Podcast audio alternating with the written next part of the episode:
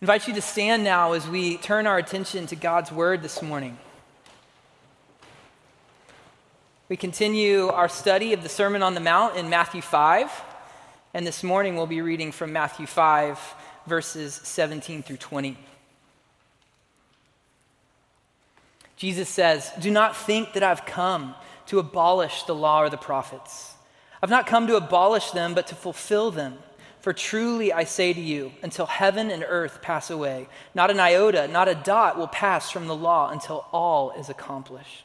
Therefore, whoever relaxes one of the least of these commandments and teaches others to do the same will be called least in the kingdom of heaven. But whoever does them and teaches them will be called great in the kingdom of heaven. For I tell you, unless your righteousness exceeds that of the scribes and the Pharisees, you will never enter the kingdom of heaven. Friends, this is the word of the Lord. Thanks be to God. Please be seated. I spent my undergraduate years at Duke University, and while I was there, I learned something interesting about a culture at a place like Duke. It seems on campus that everyone knows that they're part of an elite institution. And so there's this general sense, you know, we're doing everything right here. We've kind of got this figured out and we're, we're pretty pleased with ourselves. I don't know if you've been at a place like that. Like everyone else, I was excited to be there, to do my best, to get a degree, to get a great job. And this was all rolling along smoothly until my junior year, and I stepped into a class called Philosophy of Education. Professor Ben Ward was the professor of the class. He was different. He seemed more laid back, more approachable. He had an interesting story. Actually, he's a bit of a musical savant. And when he was a younger man, he played the organ in Martin Luther King Jr.'s funeral, which was pretty interesting to me. But then, as a professor, he was there challenging our culture's approach to education. He basically was saying that we've turned education into a commodity. It's all focused on making grades and passing classes and getting degrees. And maybe you young people can feel the weight of that. And then at the end of four years, we get this really expensive piece of paper called a diploma. And we think, now I have education. And since we have it, Dr. Ward was saying, we don't think we need to keep learning for a lifetime. It's just a commodity. So Dr. Ward was one man standing there, sort of challenging a whole institution. He looked around, saw all the activity on campus, but he was asking, you know, what's the real impact of all this busyness? And he wondered if what we call education is really changing our hearts. And I share that because what Jesus is doing in the Sermon on the Mount is similar to what Dr. Ward was doing in the classroom at Duke. The scribes and Pharisees were the elite in the Jewish religion. It seemed like they were doing everything right, or at least they thought they were, and they were pleased with themselves. And then this strange teacher shows up Jesus of Nazareth. No one's from Nazareth that's any good. It's not from the right town. He didn't go to the right schools. He doesn't live like they do. He doesn't teach like they do. They were always talking about the law, but Jesus is talking about a father who loves and has grace. And then Jesus hangs out with the wrong people, and yet all the people are hanging on his words. So the religious leaders, they feel threatened. And then to add to it, Jesus is criticizing them from time to time. It's like Jesus knows what they call religion maybe isn't really changing people's hearts. So they start to think, well, he's come to abolish the law and the prophets, and that's how we'll get him. You know, you don't really keep with the law and the prophets. You're bringing a new kingdom and a new law. And I think Jesus knew that that's where they were, and so he speaks to that in our passage this morning. He's talked about the character of his followers and the Beatitudes, and then we looked about looked at what he expects from his followers in terms of their impact, that they're salt and light in the world. And then this morning, he's teaching us about the kind of righteousness that he expects from his disciples. This is like a general introduction to the rest of Matthew 5. So if you want the specifics, keep coming back because next week we start taking on specific issues. But even in this intro, Jesus makes several really astonishing claims. The first thing I want us to see is that we need a greater righteousness. If you look at Matthew 5, look at verse 20. Jesus says, For I tell you, unless your righteousness exceeds that of the scribes and Pharisees, you will never enter the kingdom of heaven. The Gospels have formed our picture of the scribes and Pharisees, but we have to remember in Jesus' day, these men were well respected. The scribes spent all their time teaching and explaining and even making copies of the law. Their whole life revolved around the Word of God. And the Pharisees were well known for being holy, for the way they lived. They, they'd written this code of ceremonial acts that was even stricter than the law of Moses. They had rules and regulations that seemed like for everything. And so everyone saw them as pillars of virtue. These were the heroes, the leaders of the Jewish religion. So you'd want your son to maybe be one of these guys. You'd want your daughter to marry one of these guys. And Jesus preaching to people who put these guys up on a pedestal. And now he's saying, Your righteousness has to be greater than theirs, or you'll never enter the kingdom of heaven. Imagine everyone's jaw dropping. we'll never be as righteous as the scribes and Pharisees. And now you're saying we have to be more righteous than they are? Jesus, how can anyone be saved? So I want to ask what was wrong with the righteousness of the scribes and Pharisees? In Luke 18, verse 9, we read that Jesus told a parable to some who trusted in themselves that they were righteous and treated others with contempt. Translation The story is for the religious leaders, and here's what Jesus says. This is Luke 18, verse 10. Two men went up into the temple to pray, one a Pharisee, the other a tax collector. The Pharisee, standing by himself, prayed thus.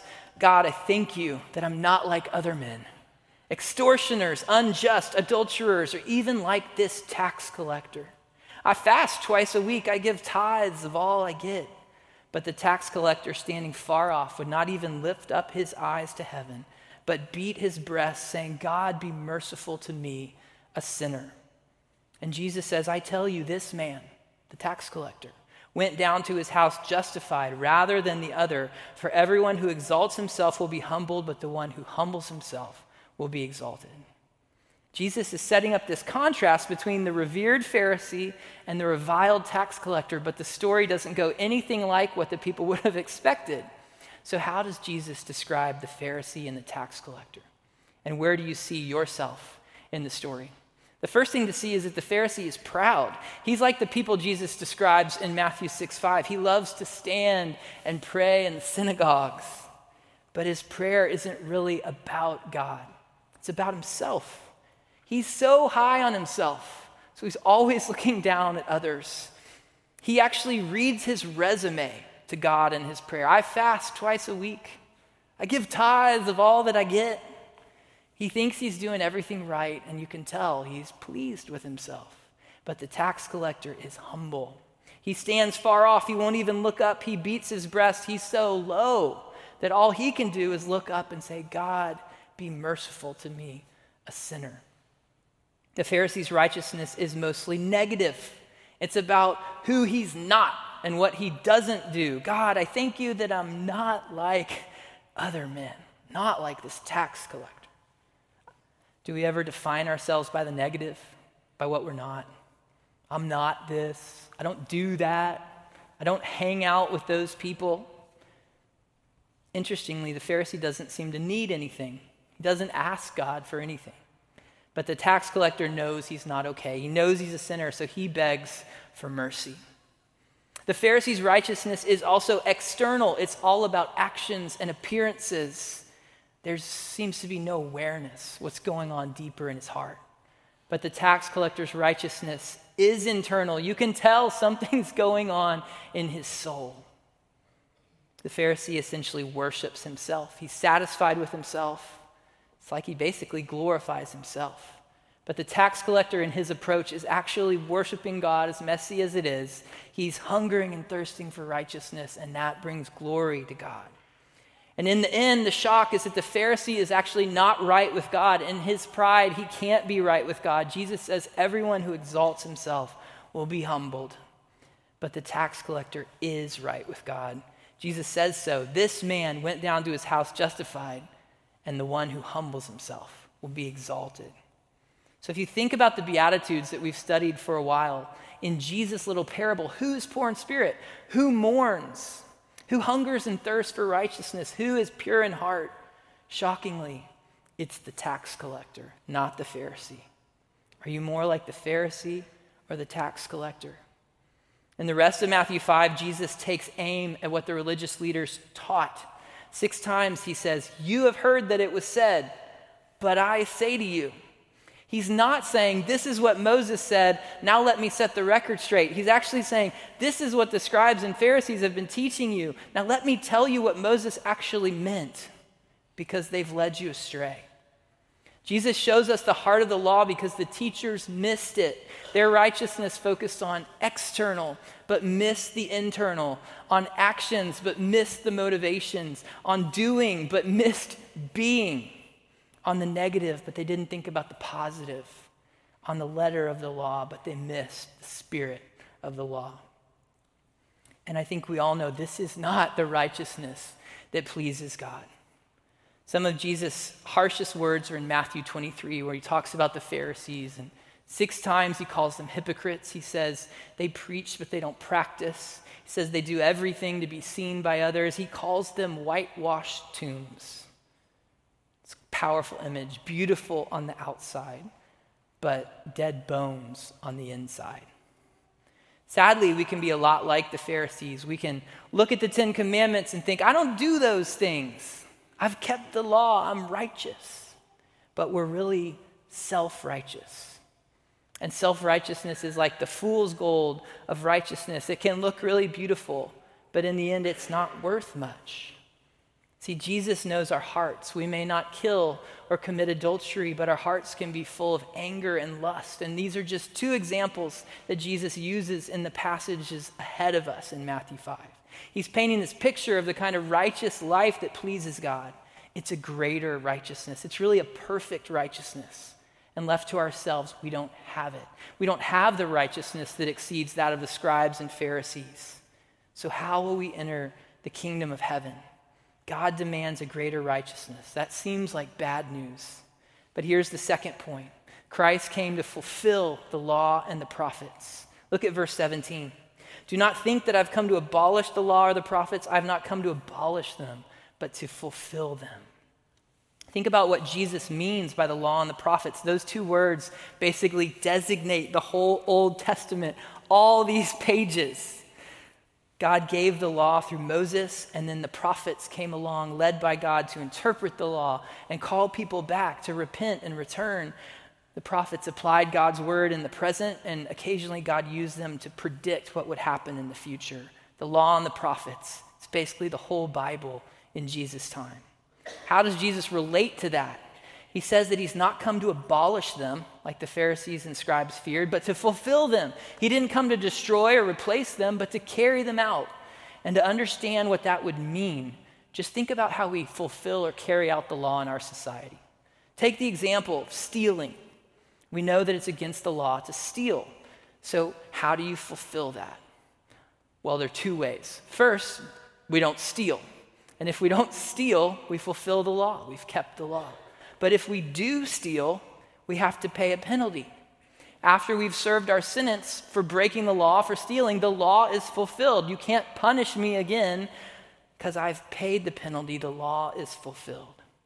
And that's simple, but it helps you grasp the significance of what Jesus has done for us because he says he came to fulfill the law, but he actually doubly fulfilled it.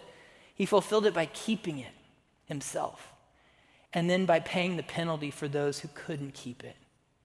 So, every moment of his earthly life, imagine this Jesus perfectly kept the law of God. Negatively, he never sinned. Positively, he always did the right, God glorifying thing. So, imagine having perfect motives and then doing perfect actions all the time. The law is ultimately, Jesus says, about loving God with all that we have and then loving our neighbor as ourselves. Only Jesus did that flawlessly. God requires this greater righteousness, and Jesus had it a perfect, spotless righteousness because he kept the law perfectly.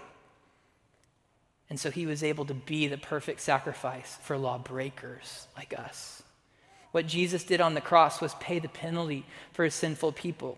In 1 Peter 3:18 we read that righteous suffered for the unrighteous to bring us to God. That's why if we're in Christ this morning, our hearts can be stirred singing before behold him there the risen lamb my perfect spotless righteousness.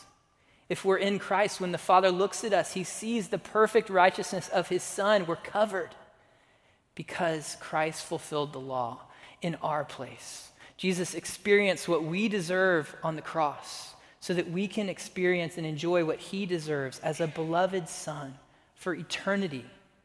So, how did he fulfill the prophets? There's a proof text approach to this. We find a few key verses that Jesus fulfills and just kind of focus there, like Micah 5, I knew Jesus was going to be born, or the Savior was going to come from Bethlehem, or Isaiah 53, he would be a suffering servant. And these passages are great. They're, it's true as far as it goes, but it doesn't go far enough because it doesn't do justice to Jesus' doctrine of Scripture. If you look at verse 18, this is the reason Jesus says he came to fulfill the law and the prophets. He says, For truly I say to you, until heaven and earth pass away, not an iota, not a dot will pass from the law until all is accomplished. You think about what is Jesus' attitude toward the Old Testament, towards this whole section here. It's the part of the Bible that many of us struggle to accept with the history and the wars and the stories. What does Jesus think about all that? He says the Word of God is more permanent than the universe Heaven and earth will pass away before the word of God will pass away. He never says that he came to fulfill just a few verses. He says he came to fulfill all of it, down to the smallest letter and the smallest part of a letter. It will all be accomplished. Jesus basically takes the Bible and says, if this says it, God says it, and I came to fulfill it, all of it.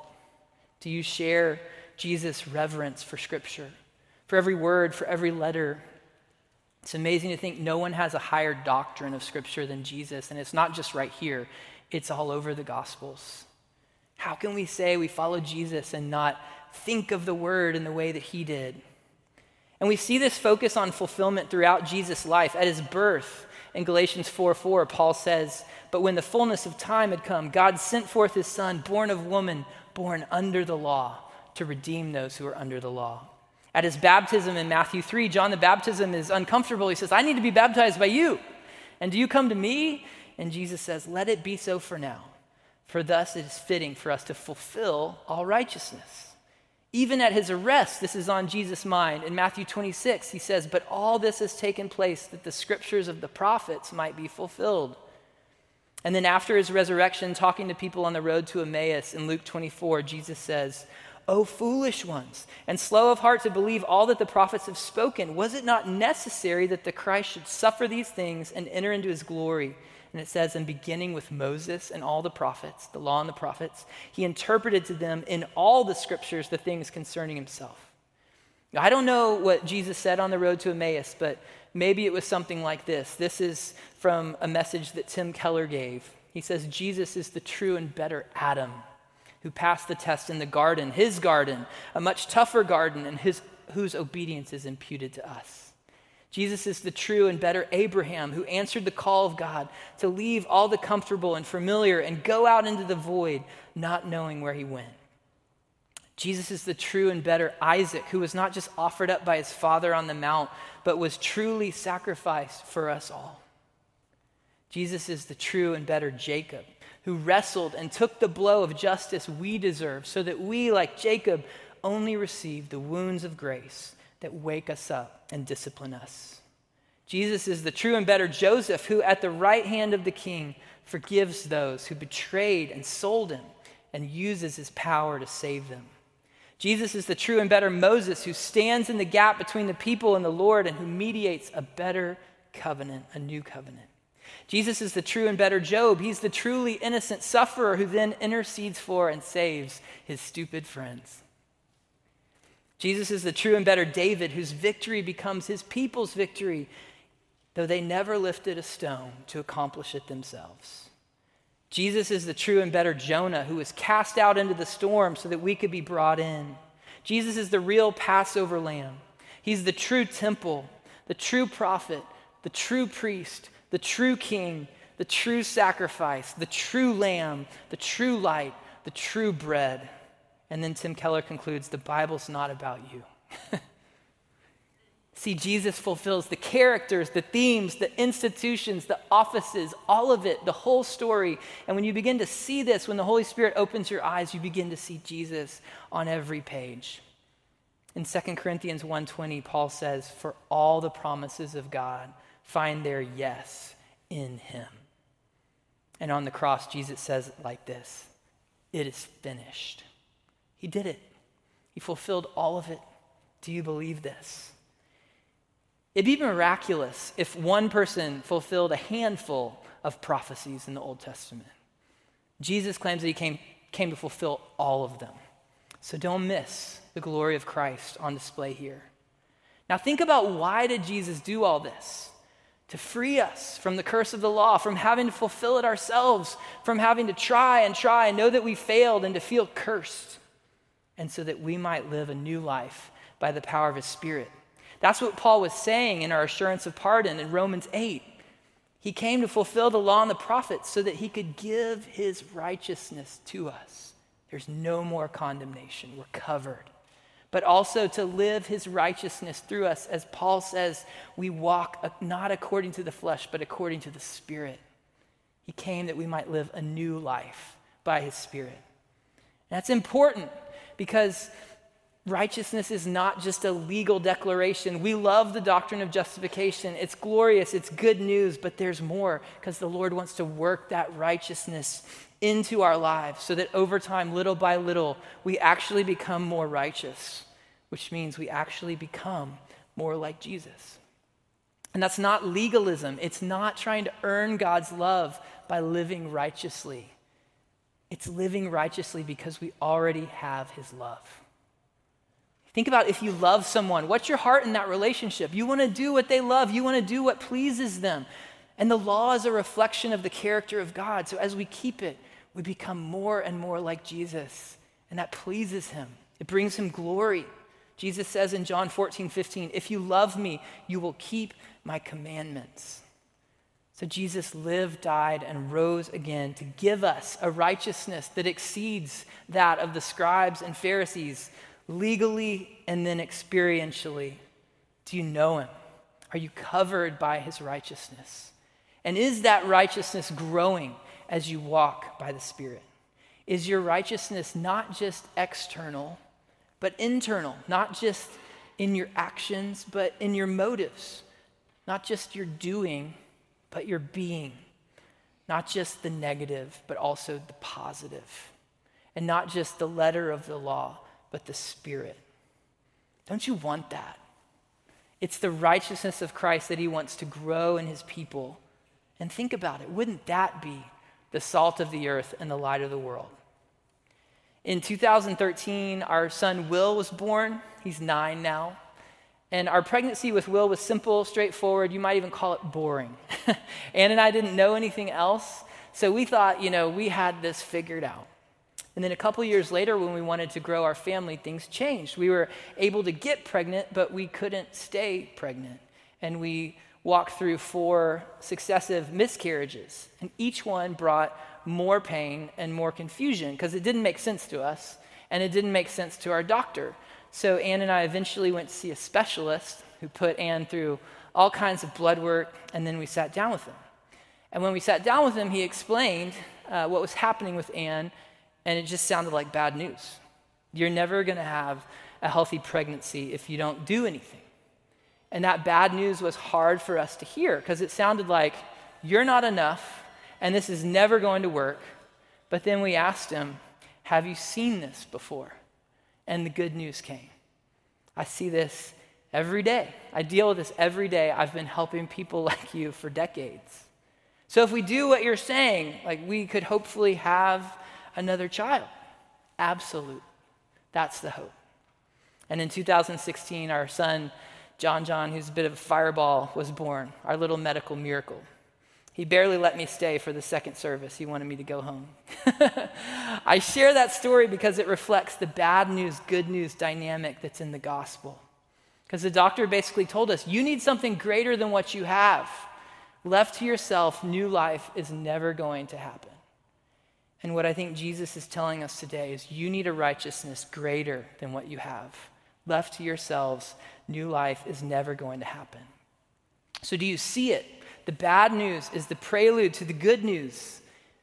You might think Jesus is harsh in this passage, but he's actually very gracious to bring us to the end of ourselves where we would despair of ever putting together a righteousness that we could offer to God and say, hey, look, I've got it all figured out. You can't do it. I can't do it. The best thing we can do is stop trying to do it on our own. When we realize we can't do it, when we realize we don't have it, you know what that's called? Poor in spirit where we started this sermon series. Blessed are the poor in spirit, for theirs is the kingdom of heaven. If you're self righteous, you're not going to respond to Jesus' invitation. You don't need him, you're good. But know this without Jesus, you have to fulfill the law and the prophets on your own. And sooner or later, that will crush you. But if you've come to grips with the bad news, you're ready for the good news. And the good news is incredible. Christ invites you to open your hands and receive the free gift of salvation.